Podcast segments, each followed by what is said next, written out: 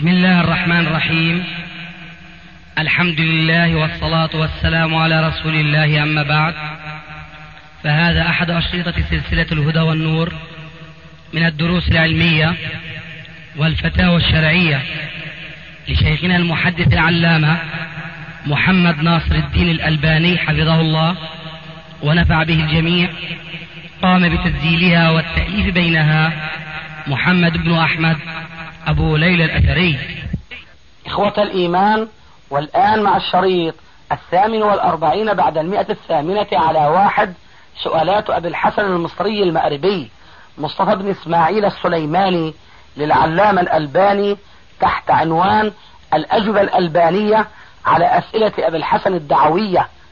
تم تسجيل هذا المجلس في اليوم العاشر من رجب 1416 هجري الموافق لليوم الثاني من الشهر الثاني عشر 1995 ميلادي يا الحسن بسم الله يا اخوانا الصوت يعني ابعاد قبل الاقراص الله يرضى عليك كان إحنا بنتكلم سرياني آه.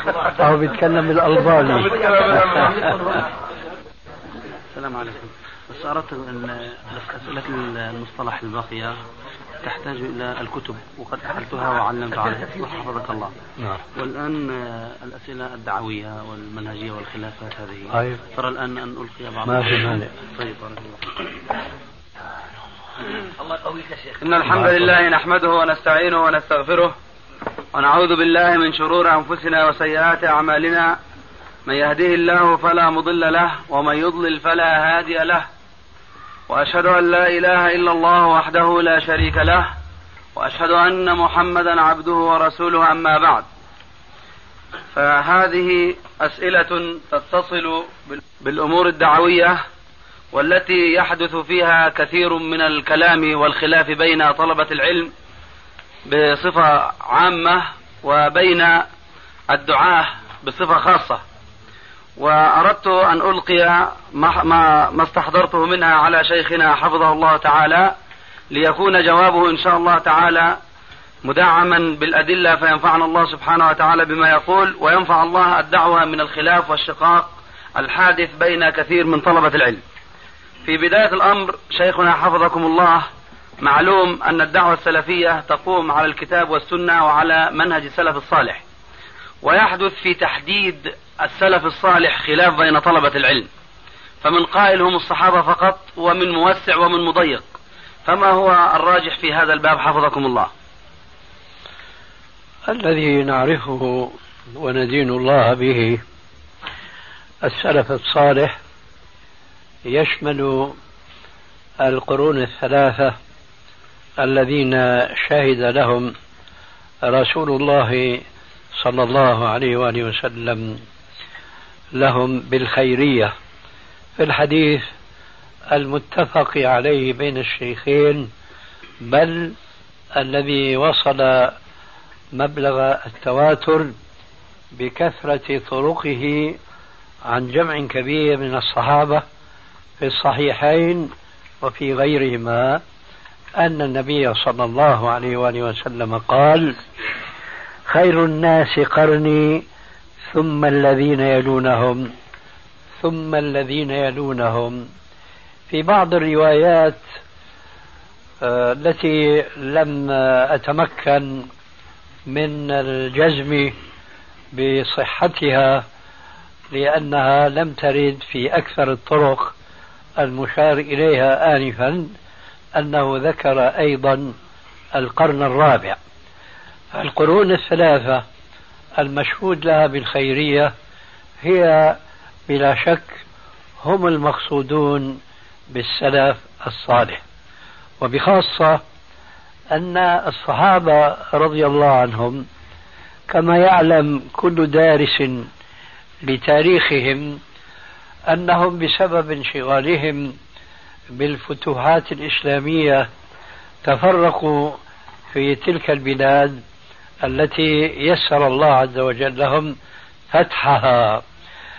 فلم تكن أحاديثهم ولم تكن أقوالهم واجتهاداتهم قد تجمعت آه، في أفراد على الأقل قليلين منهم. وإنما آه، بدأ آه، تجمع هذه الأحاديث وتلك الآراء والاجتهادات بالنسبة للجيل الذي تلاهم ألا وهم التابعون. وهكذا كلما تأخر الزمن كلما تيسر للمتأخر أن يجمع علم المتقدم وأعني الآن ما أقول حين أقول العلم أي العلم الذي نقلوه عن رسول الله صلى الله عليه وسلم مباشرة والعلم الذي استنبطوه هم بأنفسهم من كتاب الله ومن سنة رسول الله صلى الله عليه وآله وسلم. هذا العلم بقسميه انتقل إلى جماعة التابعين بسبب أن هؤلاء تيسر لهم الاتصال بقسم كبير كل بحسبه كل بحسب اجتهاده بحسب آه، سياحته في سبيل طلب العلم. توفر له من العلم ما كان آه، مبثوثا في صدور جماعة من أصحاب الرسول صلى الله عليه وآله وسلم. وهكذا جاء دور أتباع التابعين.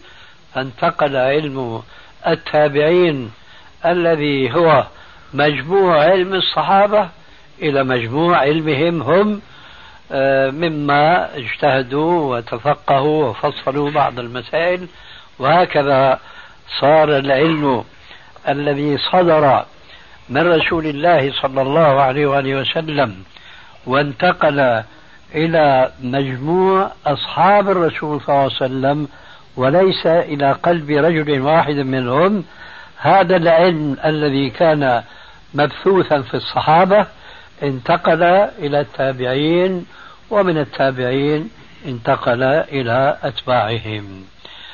ونظرا لأنهم آه، نالوا هذه التزكية من النبي صلى الله عليه وسلم في هذا الحديث الصحيح الذي ذكرته آنفا بينما لا نجد مثل هذه التزكية الشاملة لقرون تلت. هذه القرون الثلاثة لا, نستطيع أن نلحق بهم غيرهم.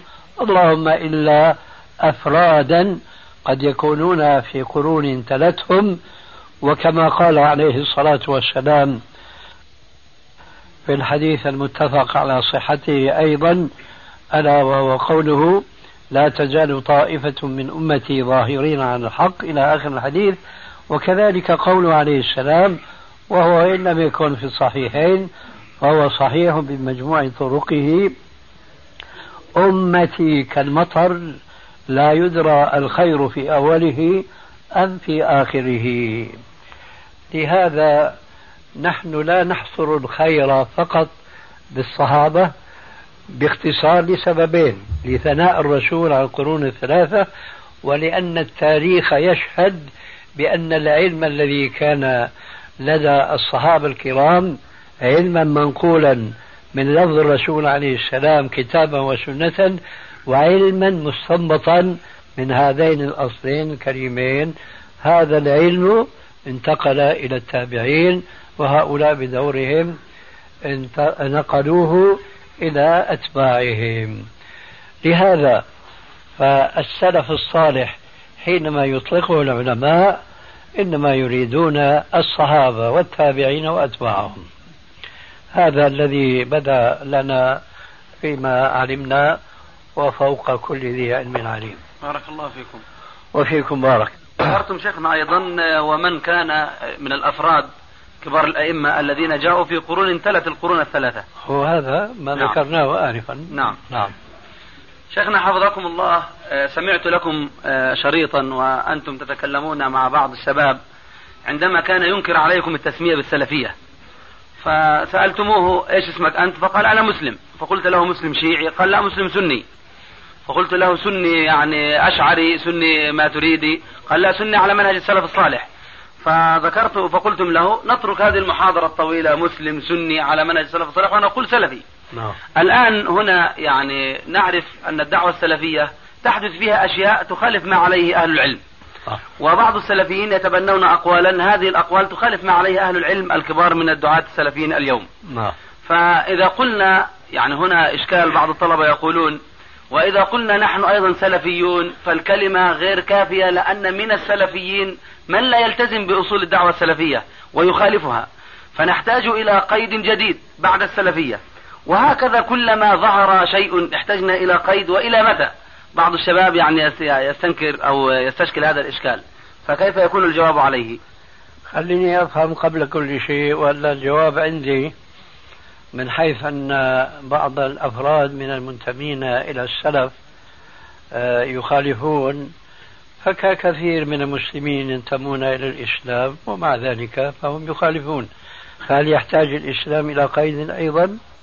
لا ما يحتاج لا. الإسلام إلى قيد خليني أفهم الآن هذا جواب هيك إجمالي يعني نعم لكن ما هو الإشكال الواضح البين حول هذا الانتساب. نحن قبل كل شيء نريد أن نوضح كما قلنا في بعض المجالس أن ثمة فرقا كبيرا جدا بين الانتساب إلى السلف وبين الانتساب إلى غير السلف سواء كانوا من الأئمة المتبوعين أو كانوا من الأشخاص الذين آه، أنشأوا أحزابا أو طرقا أو ما شابه ذلك.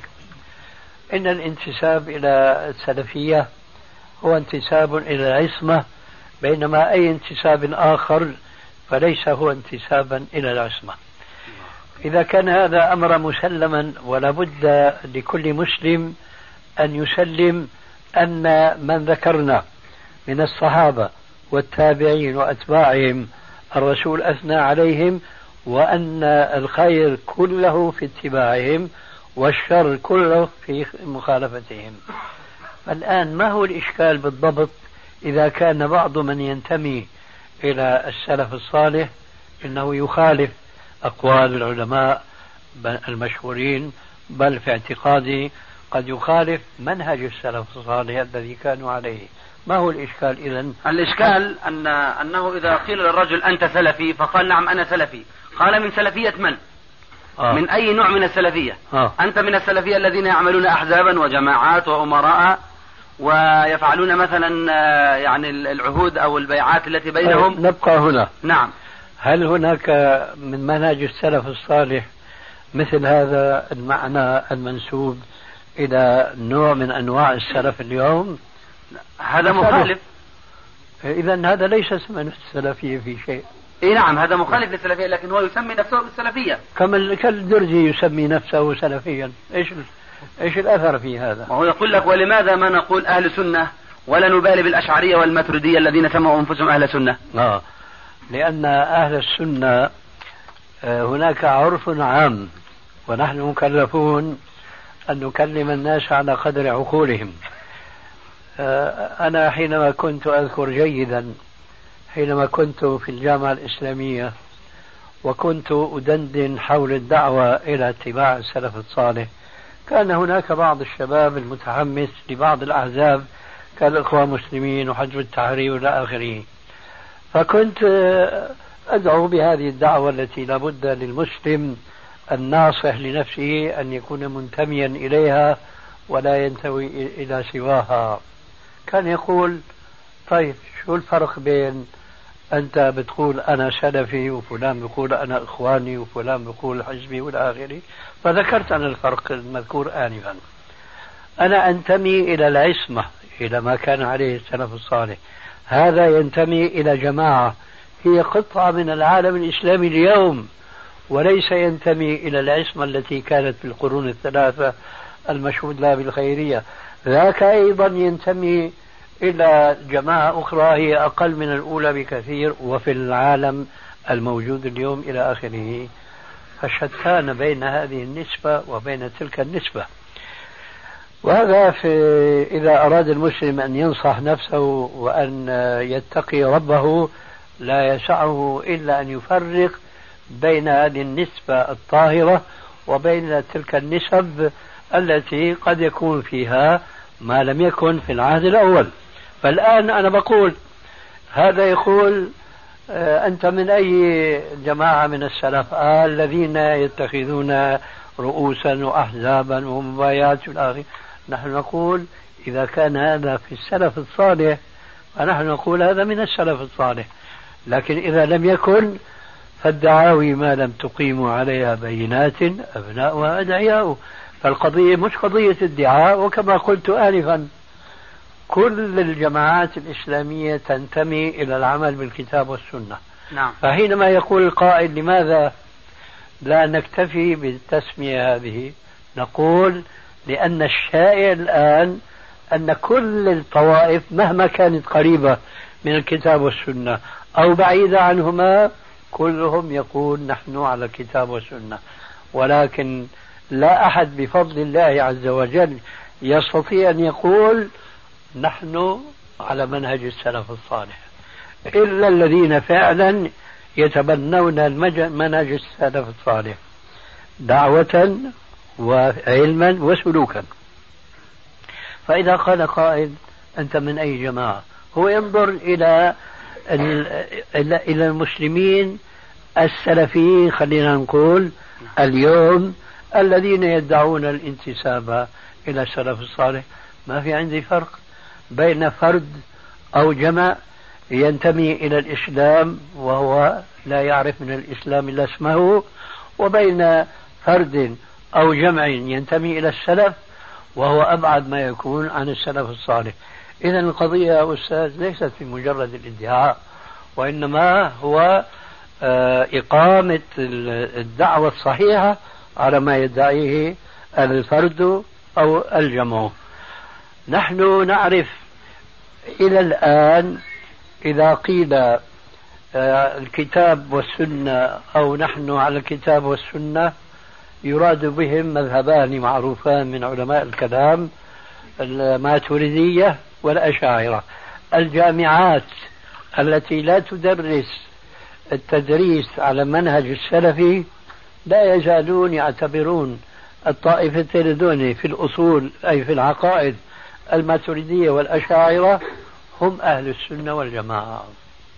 لذلك ما دام هذا الاسم يطلق على من يخالف في كثير أو في قليل ما كان عليه السلف الصالح في المنهج والعقيدة فما ينبغي نحن أن نستعمل هذا وإنما نستعمل لفظا يؤدي إلى المعنى الصحيح حينما استعملت كلمة الجماعة السنة والجماعة باصطلاح صحيح.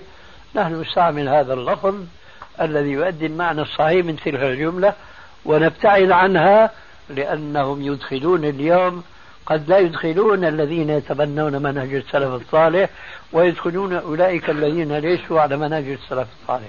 وإذا كان المقصود من استعمال كلمات هو بيان والتعبير عن الأمر الواقع فنحن مضطرون إلى أن نستعمل هذا اللفظ.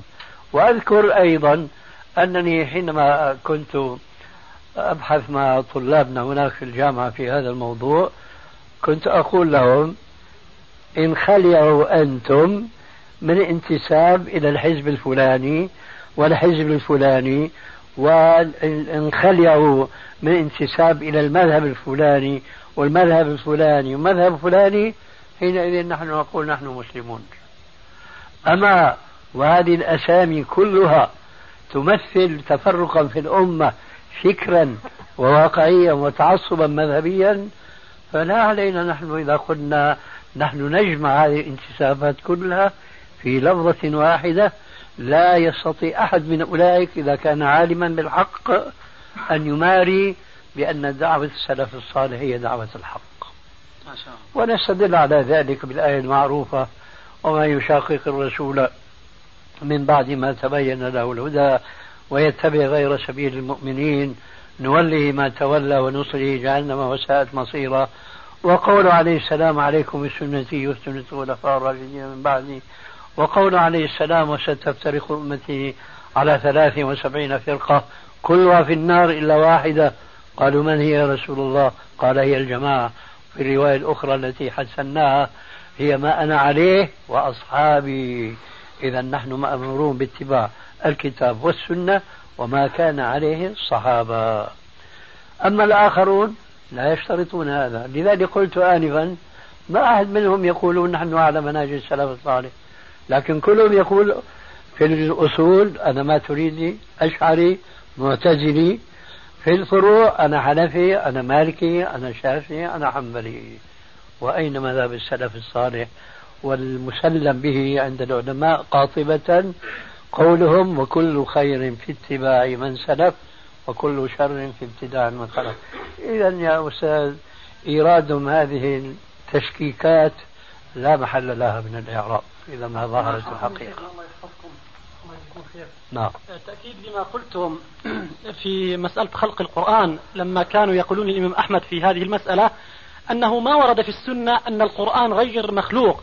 فكان جوابه المحكم لهم اسكتوا نسكت. أه؟ فهذا تأكيد لما ذكرتم بارك الله فيكم. هذا هو. طيب بان لنا من الجواب حفظكم الله أن مجرد أن بعض السلفيين خلفوا في بعض المسائل نعم. هذا لا يسوغ لنا أن نأتي بقيد آخر للاسم. هو كذا. هنا سؤال حول هذه المسألة يتصل بها. السلفي الذي يعتقد عقيدة السلف في الأسماء والصفات وعنده منهج الاستدلال الكتاب والسنة ابتداء لا لا يأخذ بمذهب ولا كذا وإن كان في كثير من المواضع يدخل رأيه واجتهاده وما يظنه أنه مصلحة شرعية وأنه ينفع الإسلام ويرفع الإسلام وغير ذلك فسوغ لنفسه أن يتخذ جماعة وأن حزبا وبيعة وإلى آخر أو يعمل مثلا جمعية هذه الجمعية تدعم وتقوي وتعمق هذه الحزبية بطريقة أخرى سواء كانت ظاهرة أو خفية ويخالفنا أحيانا في الحكام في بعض الأحكام على إما على بعض الحكام أو على بعض الجماعات أو غير ذلك. هل هذا الخلاف بيننا وبينه؟ يسوغ أن نقول هو ليس على منهج السلف الصالح وإنما هو من الفرق الهالكة التي هي غير الفرقة الناجية. أعني من 72 فرقة أم لا؟ هو الحقيقة أنه كما نشاهد في هذا الزمان هناك إفراط وتفريط في الجواب عن مثل هذا السؤال. ينبغي أن ينظر إلى الشخص وأن يقاس ويوزن كلامه بالقسطاس المستقيم. نحن إذا نظرنا إلى بعض أئمة السلف الصالح وإلى بعض آرائهم واجتهاداتهم لا شك أننا سنجد فيهم بعض الأخطاء المخالفة للسنة الصحيحة. ولكن ما دام أننا عرفنا عنهم أنهم تمسكوا بالمنهج الصحيح الكتاب والسنة وما كان عليه السلف الصالح مع الاختلاف في بعض الجزئيات. مثلا إذا صحابي قال قولا ولم يخالفه أحد هل يكون حجة أو لا؟ فبعضهم يقول نعم بعضهم يقول لا. مثل هذا الاختلاف ما يخرج هذا المخالف ولو كان مخطئا عن كونه ليس عن كونه أنه على منهج السلف الصالح. لا يخرجه عن ذلك. الآن التاريخ يعيد نفسه. فعلى نسبة هذا المنتمي إلى السلف الصالح على نسبة قربه وبعده في تحقيق انتسابه إلى السلف الصالح يقال فيه إنه مع السلف الصالح أو مخالف للسلف الصالح. ولذلك فلا يصح أن يطلق القول بإخراج من كان يعلن ولو بلسانه على الأقل ما لم ينقض بفعله ما يقوله بلسانه. لا يصح أن نقول إنه ليس سلفيا ما دام أنه يدعو إلى منهج السلف الصالح. ما دام يدعو الناس إلى اتباع الكتاب والسنة وعدم التعصب لإمام من أئمة فضلا أن يتعصب لطريق من الطرق فضلا عن أن يتعصب لحزب من الأحزاب لكن له آراء يشذ فيها في بعض المسائل الاجتهادية وهذا لابد منه. لأئمة السلف اختلفوا في بعض المسائل. لكن نحن بهمنا القاعدة. هل هو مؤمن بها؟ هل هو داع إليها؟ نحن نعرف كما قلنا أكثر من مرة. لا يوجد اليوم على وجه الأرض جماعة على الأقل ممن يطلقون على أنفسهم أنهم من أهل السنة والجماعة. لا يوجد فيهم أبدا من يقول بأن منهج السلف الصالح هو خطأ. لو كان لا يتبناه فعلا لكن لا يستطيع أن يقول إنه خطأ. فهذا الذي يدعو هذا الذي يدعو إلى اتباع السلف الصالح فعلا ودعوة. وقد يخالف في بعض الفروع ما نستطيع أن نخرجه من انتسابه الذي أعلنه أعلن انتسابه إليه بسبب بعض المخالفات. لكن هذه مخالفات قد تكون آه، فردية يعني تؤثر في شخصه أو في أفراد يلوذون به وقد يكون لها أثرها في المجتمع تأثيرا كبيرا جدا. فبنسبة هذا التأثير يكون ابتعاده إلى منهج عن منهج السلف الصالح أو اقترابه. أما أن نطلق على أفراد يدعون إلى اتباع الكتاب والسنة وليس هذا فقط بل وعلى منهج السلف الصالح لكن قد يخالفون في بعض القضايا ما ينبغي أن نتهمهم بالمخالفة إلا إذا أعلنوها صراحة كما بلغنا مثلا عن بعضهم أنهم يقولون نحن نتبع السلف في عقيدتهم في علمهم أما في وسائلهم فلا.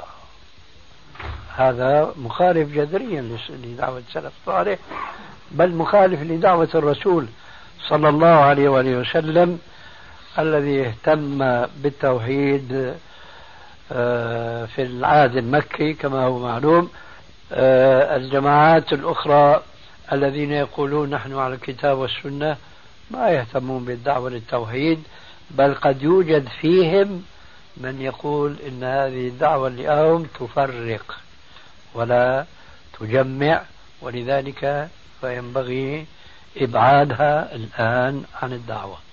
هؤلاء حتما ليسوا سلفيين.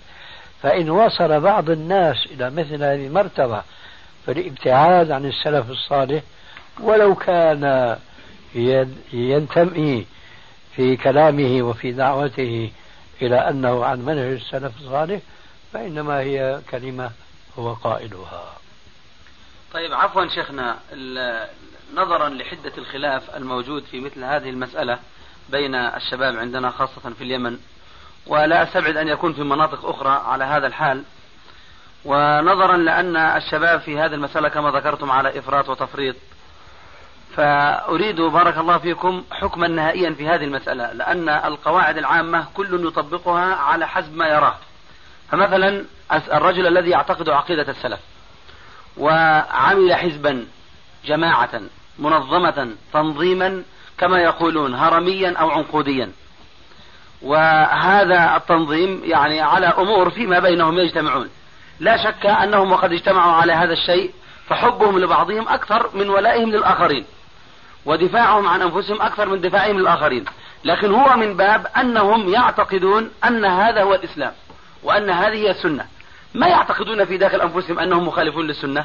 هم ينافحون أن هذه هي السنة. ممكن في وقت من الأوقات ما يظهر أنه عنده هذا التنظيم ولا عنده هذه البيعة. لكن في وقت من الأوقات والأمر قد فاح واشتهر يسلم بأن هذا موجود. لكن في حسه أن هذا يخدم الدعوة السلفية. لا شك أنهم وقد اجتمعوا على هذا الشيء فحبهم لبعضهم أكثر من ولائهم للآخرين. ودفاعهم عن أنفسهم أكثر من دفاعهم للآخرين. لكن هو من باب أنهم يعتقدون أن هذا هو الإسلام وأن هذه هي السنة. ما يعتقدون في داخل أنفسهم أنهم مخالفون للسنة؟ هم ينافحون أن هذه هي السنة. ممكن في وقت من الأوقات ما يظهر أنه عنده هذا التنظيم ولا عنده هذه البيعة. لكن في وقت من الأوقات والأمر قد فاح واشتهر يسلم بأن هذا موجود. لكن في حسه أن هذا يخدم الدعوة السلفية القائمة من على الكتاب والسنة ونهج السلف الصالح قصدا ووسيلة. هذا في حسه وهذا الذي يتكلم به. لكن الذي نراه نحن نراه أنه يعمق ما يريده واجتهاده هو الذي وصل إليه اجتهاده. ف وهذا الأمر يعني من, من ناحية. من ناحية أخرى يترتب على هذا ميل إلى جماعات أخرى ضد الجماعة السلفية القائمة. أن السلفيين هؤلاء منفرون وأنهم وأنهم وإن كان هناك من ينفر حقا لكن ليسوا كما يطلقونهم وهم ليسوا من القائمين بالدعوة إنما هم أفراد صغار فلا تؤخذ زلاتهم ويحاسب عليها الجميع الكبار والصغار. ف... ثم ينظرون إلى العمل الجماعي الآخر من الجماعات الأخرى والتنظيمات الأخرى أنها تخدم الإسلام وتصب مصبا نافعا وأنها وأنها وأنها وإلى متى ونحن نعيش فوضى وإلى متى ونحن نعيش على هذا الحال. هذه نظرتهم. وقد يعملون جمعية هذه الجمعية قد تكون مثلا في ظاهرها عملية عمل خيري. العمل الخيري معروف وقد سمعت فتواكم فيه. إذا سلم من الحزبية وإذا سلم من فتنة المال فنعم ما هو لكن آه، قد ينازع قد ينازع القائل بأننا سلمنا من هذه الأشياء ويكون عنده هذه الأشياء سواء كانت منهجية أو كانت شخصية. السؤال الآن هل هذه الأشياء التي ذكرتها تسوغ أن يقال ليسوا من أهل السنة والجماعة هم الفرق الهالكة أو يقال هم سلفيون زلت أقدامهم في هذه الأبواب فلا يتابعون على قولهم؟ والقول الآخر لا يعني لا يغالى في الحكم عليهم. لكن أنت بارك الله فيك كررت طبعا عن لسانهم وهذا مما يضعف موقفهم. كررت كلمة أهل السنة والجماعة وما ذكرت السلف الصالح إلا أخيرا. فكأنهم يشعرون في قرارة نفوسهم أنهم فيما هم عليه ليسوا سلفيين. لو هم يقولون شيخنا سلفيين لكن ربما أن نتجاوز معليش هم يقولون هكذا. نعم. نحن شو معنى سلفيين؟ في في أي شيء يتبناه الإنسان؟ معناه أنه يتبنى ما كان عليه السلف الصالح. الآن هذا التحزب وهذا التكتل هل هكذا كان السلف الصالح؟ سيقولون لا. قطعا. إذا هم ليسوا سلفيين في هذه المسألة على الأقل. فإذا لا يصح لهم أن يقولوا نحن على الكتاب والسنة. لو أصروا على هذا القول وعلى هذا الحال يقال إنهم خارجون من السلفيين؟ وخارجون عن السنة. وعن السنة؟ أي. وعن الفرق وعن الفرقة الناجية؟ وعن الفرقة الناجية بلا شك مع ملاحظة قيد السابق. إيه، هو هذا الذي أريد أن أسمعه لأن هذا الذي الكلام حوله. لأن الفرقة الناجية هي كما قلنا آنفا في الحديث معنا لي وأصحابي. التابعون كانوا على ما كان عليه الصحابة أتباعهم كذلك. فإذا هؤلاء إذا خالفوا السنة وقد خالفوا الصحابة. إذا خالفوا الصحابة خالفوا التابعين وأتباعهم. إذا سواء علينا قلنا بأنهم خالفوا السلف أو خالفوا التابعين أو خالفوا الصحابة أو خالفوا السنة فكما يقال كل الذنوب الطاحون. لكن نحن نريد أن نبين لهم أن لا يغتروا بأنهم هم على السنة ما دام أنهم ليسوا على السلف الصالح. أنت بارك الله فيك تكلمت كلام يطابق الواقع تماما. هذه التكتلات لو كانت يعني ما هي بهالبعد عن منهج السلف الصالح التحزب هذا والتكتل وقد يقترن مع بيعة لرئيسهم. فهذا مما يزيد في فرقة المسلمين فرقة وتكتلا وتحزبا وضعفا وهذا ما هو منصوص عليه في القرآن الكريم. ولا تكونوا من المشركين من الذين فرقوا دينهم وكانوا شيعا. كل حزب مما لديهم فرحون. ما يستطيع أحد مع الأسف الشديد أن يقول ليس كل حزب بما لديهم فرحون واقعهم ينطبق عليهم تماما هذه الآية. فرحون بتعذبهم ليسوا فرحين بعقيدتهم. شتان أنا أقول ولا فخر. أنا أفخر بأن الله عز وجل يسر لي معرفة السلف الصالح علمهم وفقههم وسلوكهم وأن أسعى لأكون على خطاهم. أفخر أنا بهذا لكن لا أدعو إلى التكتل ولا إلى التجمع لأن هذا يفرغ جماعة المسلمين أكثر مما هم عليه متفرقون.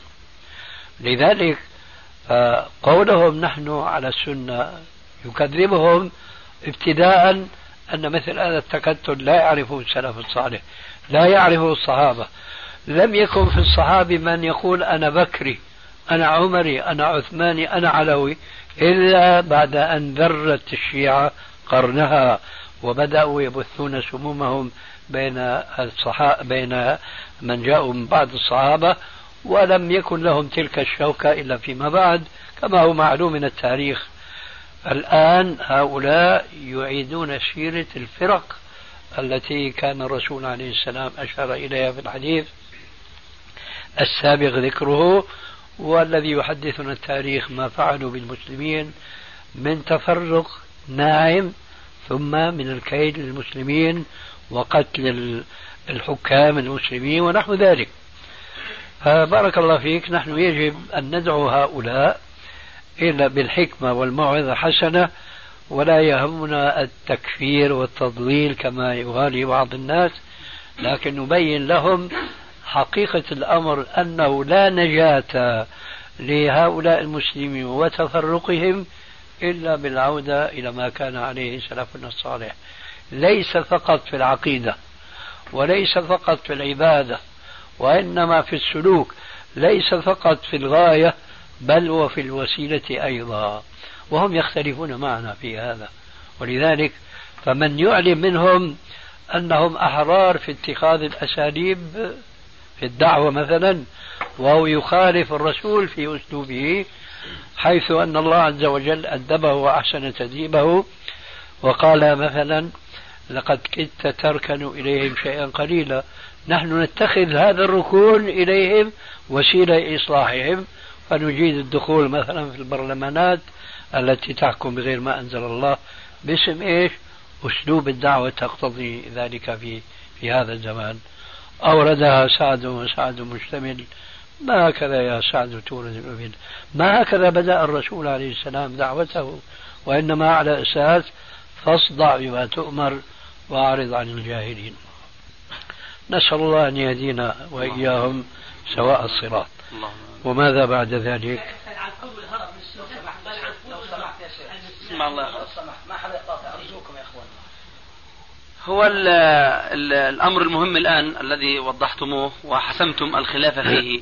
أن من دعا إلى تكتل وإلى حزبية وأصبح من الذين يعني يفرحون بتحزبهم ويوالي ويعادي على إثر هذا الذي جعل يعني اتخذه لنفسه فهذا يكون خارجا من دعوة أهل السنة والجماعة بل وبتعبير أدق من الفرقة الناجية.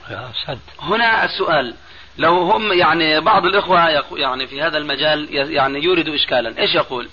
يقول مثلا إن مدرسة أهل الرأي كم خالفت أهل الحديث؟ ف وكم تعصب الأحناف لمذهبهم؟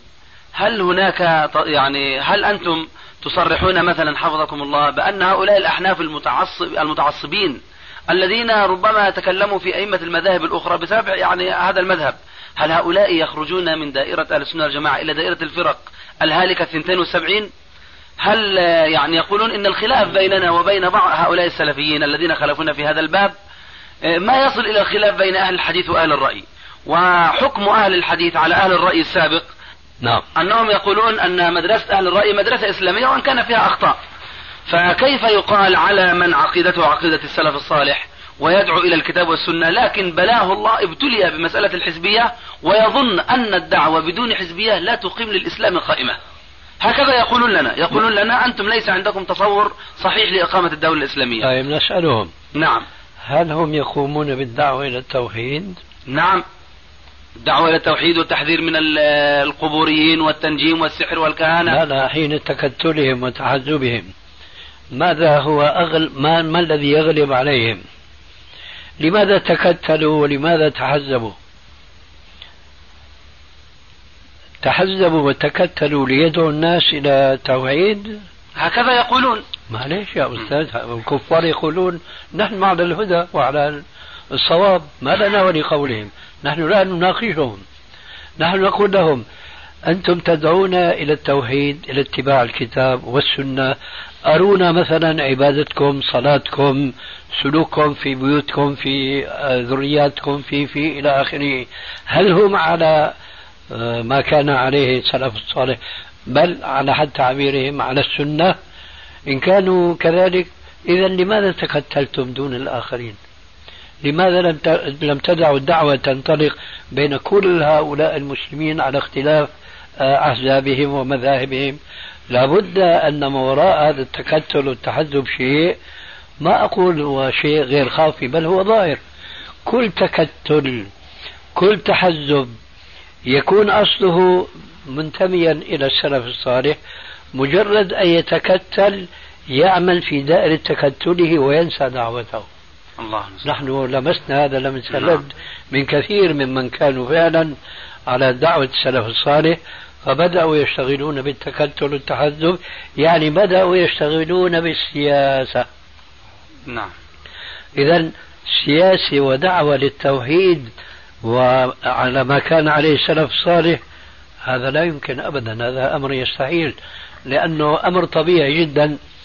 كما يستحيل مثلا أن يكون الفرد عالما بكل علم متخصصا في كل علم. لابد أن يميل إلى علم أكثر من علم. هذه سنة الله في خلقه وهذه طاق طاقة الإنسان التي فطر الله عباده عليها. فإذا كانوا أرادوا أن يشتغلوا بالدعوة فما أسهل الدعوة وما أغناها عن التكتل. وإذا أرادوا أن يشتغلوا بغير الدعوة خذ مثلا جمعية خيرية. جمعية خيرية تجمع الأموال تساعد الفقراء والمساكين. أنا أقول الجمعية الخيرية هذه خير لأنها من معاني قول الله تبارك وتعالى ولا تحاضون على طعام المسكين. هذا الحظ أمر خير ومحظوظ عليه في القرآن الكريم. لكن هذه ما تدعو لا للعلم سواء سميته السنة أو سلف الصالح أو تعيد لكن عمل خير لكن هذا العمل الخيري كما نقلت عني آنفا. إذا كان لا يعادي أولئك الذين يدعون إلى أن تعود الأمة إلى ما كان عليه سلفها الصالح عقيدة وفقها وسلوكا إلى آخره ويقول نحن بحاجة إليكم. هذا نعم العمل. لكن هؤلاء الذين يتحزبون أولا يبتعدون كل البعد عن الدعوة إلى الكتاب والسنة وبخاصة إلى التوحيد. انظر أنت إلى العالم الإسلامي كما ترى. أكثرهم أبعد ما يكونون عن التوحيد. وما أكثر الدعاة وما أكثر التكتلات والجماعات الحزبية. لو كانوا هؤلاء يفرغون جهودهم ويوجهونها إلى تعليم هؤلاء المسلمين التوحيد والعبادة الصحيحة لوجدت العالم الإسلامي بغير ما هو عليه اليوم من البعد عن التوحيد فضلا عن السنة بمعناها العام الشائع.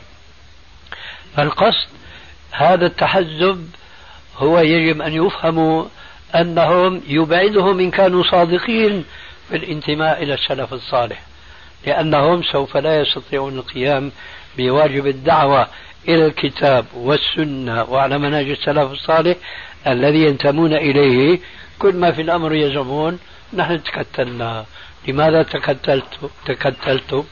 للدعوة؟ لا أصبحت الدعوة آه، بعيدا عنهم تماما. وهذا هو واقع هؤلاء الحزبيين.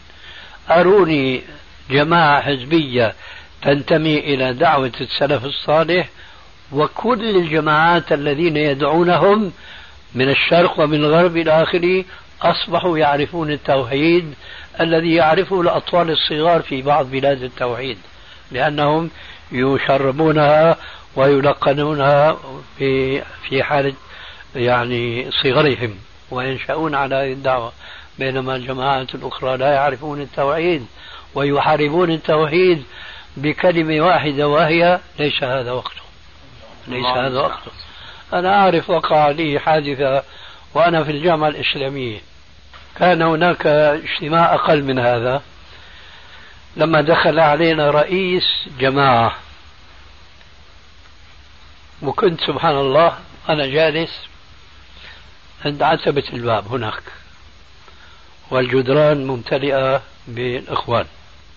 كنت أنا آخر واحد مر به يسلم عليه. ونحن لا نقوم لأحد. فهو اضطر أن يصافح الجالسين واحدا بعد واحد وأنا أتفرس في وجهه. أرى أن وجهه تمعر وتغير.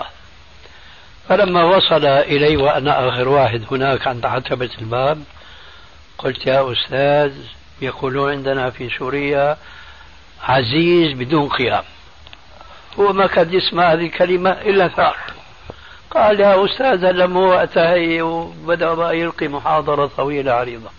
أنه ما بدنا نشتغل بالفروع والآن الحزب البعث وحزب الاشتراك ومدري شو صار يجيب بقوا الملاحدة والدهرين. وهو يشير إلى بلده يعني سوريا إلى آخره. طلع منه كلام عجيب جدا. قلت له يا أستاذ أنت بتقول ما لازم نبحث في المسائل الخلافية. ما في شيء الآن إلا اختلف فيه. حتى التوحيد معنى كلامك أنت أنه حتى التوحيد ما نبحث فيه. اختلف التوحيد وأنا في الشام صدرت رسالة بعنوان لا إله إلا الله للشيخ محمد الهاشمي المغربي. ساكن هناك في الجبل في جبل قاسيون عندنا في سوريا. يشرح لا إله إلا الله لا رب إلا الله. قلت له هذا الكلام. معنى كلامك يا أستاذ أنه ما نبحث حتى في التوحيد. لا يصدق من يسمع هذا الكلام لولا الثقة بالمتكلم. ما يصدق أنه قال ولا في هذا ينبغي أن نشتغل. الآن يجب أن نتعاون ضد الشيوعيين وضد الملاحدة وإلى آخره. قلنا له يا أستاذ وتتعاون مع مين؟ مع المؤمنين ولا مع غير المؤمنين؟ وجرى نقاش طويل بينهم وهو رئيس جماعة. يمثل جماعة معروفة وإلى آخره. وأنا أرى هذا يمثل بكلامه واقع. جماعات مقيمة في كل في كثير من البلاد الإسلامية. لذلك فالتكتل والتحزب ليس من الدعوة السلفية ولا من السنة المحمدية بل هو خلاف القرآن المتفق عليه. ولا تكونوا من المشركين من الذين فرقوا دينهم وكانوا شيعا. كل حزب بما لديه فرحون خلاصة الكلام يا أستاذ أننا ما ينبغي أن نهتم لأنهم هكذا يقولون. ما دام نحن عرفنا سبيلنا وعرفنا طريقنا فما علينا إلا كما قال ربنا ادع إلى سبيل ربك بالحكمة والموعظة الحسنة وجادلهم بالتي أحسن. يجب أن نبين لهم عاقبة دعوتهم. ما هي الوصول إلى الحكم الرسول عليه السلام وضع أسلوبا للوصول إلى الحكم أم لا؟ لا شك. ما تركت شيئا يقربكم من الله تبارك وتعالى إلا وأمرتكم به. إذا علينا أن نسلك سبيل الرسول عليه السلام. بماذا بدأ؟ بدأ بالتوحيد. إذا نحن نبدأ بالتوحيد. هم يقولون لنا إلى متى؟ نحن نقول ما دامت الأمة تعد الملايين فنحن سنظل ندعو حتى تصبح هؤلاء الملايين موحدين. وما راح يصيروا موحدين لأنه كما قال رب العالمين ولو شاء ربك لجعل الناس أمة واحدة. لكن على الأقل ينبغي الذين يهتمون بالدعوة للإسلام وإقامة حكم الإسلام على وجه الأرض هؤلاء على الأقل يجب أن يسلكوا سبيل المؤمنين وما يشاقق الرسول ولا يخالفون سبيل المؤمنين. هذا ينبغي أن نقطع به ولا نتردد فيه إطلاقا. شيخنا حفظكم الله.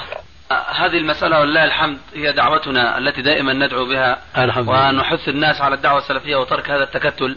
لكن أنا أرى أنه من الأمانة أن أنقل كل ما يقولون وكل ما يمكن أن يقولوا من أجل ألا إذا يعني صدرت منكم فتوى وعملنا بها نكون كل ما يمكن أن يجاب عليه قد ذكر في المجلس ونكون أنصفنا إخواننا والمخالفين لنا والدعاء الذين يرون غير رأينا أو يرون غير دعوتنا نكون أنصفناهم فيما يعني نتكلم به عنهم. أحسنت. إيه، بارك الله فيكم. بقي لي أيضا كيف يكون الجواب على من استدل بمدرسة أهل الكوفة وأهل الرأي؟ آه. الذين كم خالفوا أهل السنة في أشياء؟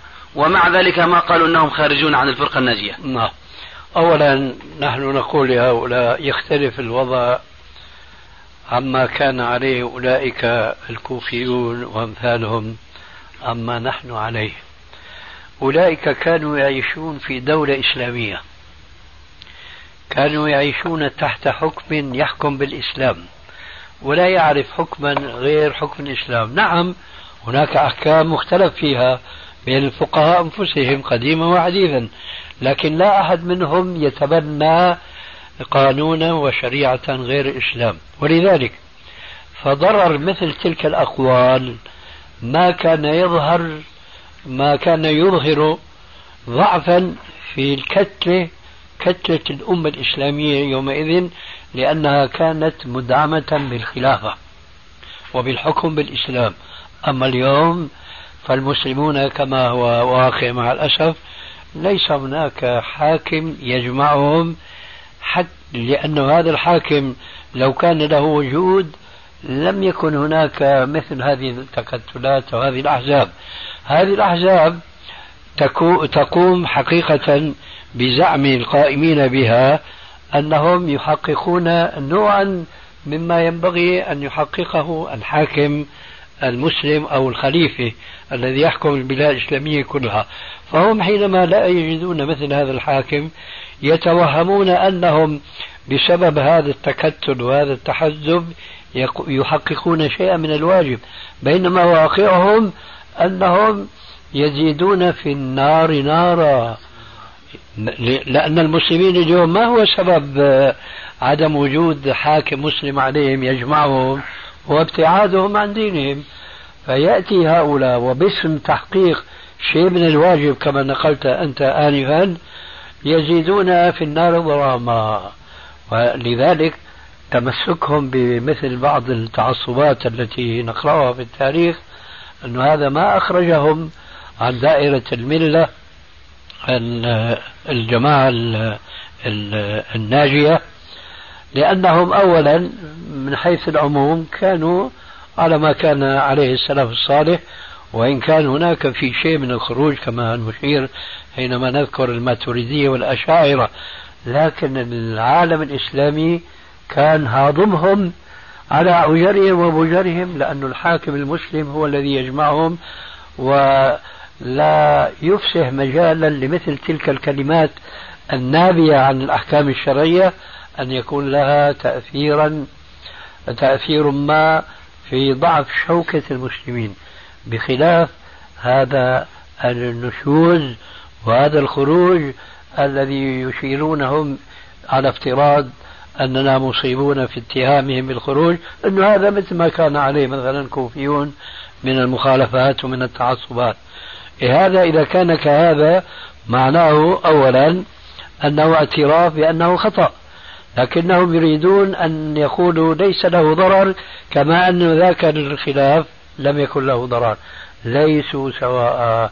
ذاك كالبحر الصافي تلقى فيه قاذورة لا يؤثر. أما اليوم البحر الصافي لا وجود له ولذلك فيؤثر فيه أقل قاذورة. ومن هنا جاء الخطأ في هذا القياس. والله نعم. أعلم. نعم. طيب. شيخنا حفظكم الله هذا الكلام الذي ذكرتموه يشمل من كان يعتقد في الأسماء والصفات عقيدة السلف الصالح ويرى الربوبية والألوهية والأسماء والصفات ويفسرها كما يفسرها شيخ الإسلام ابن تيمية ويدرس في كتب ابن تيمية وفي كتب ابن القيم. هذا الكلام يشملهم طالما أنهم يدعون إلى الحزبية. هذه الحزبية التي نحن نعتبرها تساعد في تفريق الأمة وفي شق الثوب حتى أدت إلى ما وصل إليه المسلمون. طيب شيخنا هذا لو أنه صرح بأنه حزبي وصرح بأنه يدعو إلى حزب ويدعو الناس إلى بيعة ويدعو الناس إلى كذا. لو أنه لم يصرح بذلك لكن لمس منه هذا الشيء هل حكمكم أيضا يشمل هذا الصنف؟ بلا شك هو لسان الحال أنطق من لسان المقال. لسان الحال أنطق من لسان المقال. لكن أنا معلق على كلامك أنه لا يمكن أن يقال إنهم يدعون ممكن أن يقال يعتقدون في قرارة نفوسهم لكن أنهم يدعون حزبية ودعاء إلى المناهج السلفية هذا مش ممكن أبدا والواقع يشهد على ذلك. هذا من حيث الواقع. أما من اعتقادهم لا نبالي باعتقادهم. أنا أقول نعم. كثير من الأحزاب الأخرى الذين كنا نلتقي بهم هناك وهنا هم معنا في العقيدة لكن ليسوا معنا في المنهج. فهم يفيدون أنفسهم لا يفيدون غيرهم. يريدون أن يفيدوا غيرهم إن كان هناك فائدة فهي نافلة. أما أن يفيدوهم فائدة هي واجبة هذا ما لا يفعلونه. إذا هؤلاء يستفيدون لذوات أنفسهم. أما أن ينشروا الدعوة في أولئك الناس الذين يتكتلون من حولهم هذا خلاف منهج السلف الصالح. يعني لا يخفاك أن الرجل الداعية حقا حيثما كان كان داعية. حيثما كان كان داعية. ثم كما قال ذلك الراجز الفقيه العلم إن طلبته كثير والعمر عن تحصيله قصير فقدم الأهم منه فالأهم. فهذا التقديم الأهم فالأهم الجماعات الحزبية ما تعرفه أبدا. أما الإسلام هو الذي قرر هذا لأن نبي الإسلام بدأ بماذا؟ بالأهم بالتوحيد. ونحن اليوم لا يوجد مجتمع كان كبيرا أو صغيرا إلا وهو بحاجة لدعوة التوحيد. والعالم كله هكذا بحاجة للتوحيد.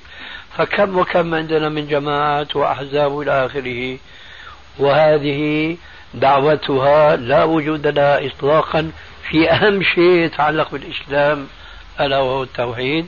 وأكرر ليت أن المصيبة وقفت هنا بل هم يتهمون من يقومون بهذا الواجب الأوجب بأنهم يفرقون الكلمة. طيب شيخنا في هذه المسألة هل يعني تتصور أنه ممكن أن يقوم حزب وأن يتفق جماعة على بيعة وأمير ولا يكون هناك ولاء وبراء من أجل هذه الحزبية؟ هل تتصور أن هذا يقع لا. في الوجود؟ لا أتصور. لا بد أن يتبعها ولاء وبراء أي نعم. نعم. وهذا الولاء لا يكون إلا لواحد هو الخليفة. نعم. نعم. طيب آه، شيخنا أيضا هم يستدلون في مثل أعمالهم هذا بعض الأدلة مثل وتعاونوا على البر والتقوى واعتصموا بحبل الله. يجيبون مثل هذه الأدلة ويضعونها. ترى أن هذه الأدلة وضعت في غير موضعها؟ الآن أنت ذكرتني بالموضوع الذي كنا بدأناه ثم لم نتمه. هذا الاستدلال هو الذي يعم الأفكار في العالم الإسلامي اليوم ويحسبون أنهم يحسنون صنعا. قلت ولا أزال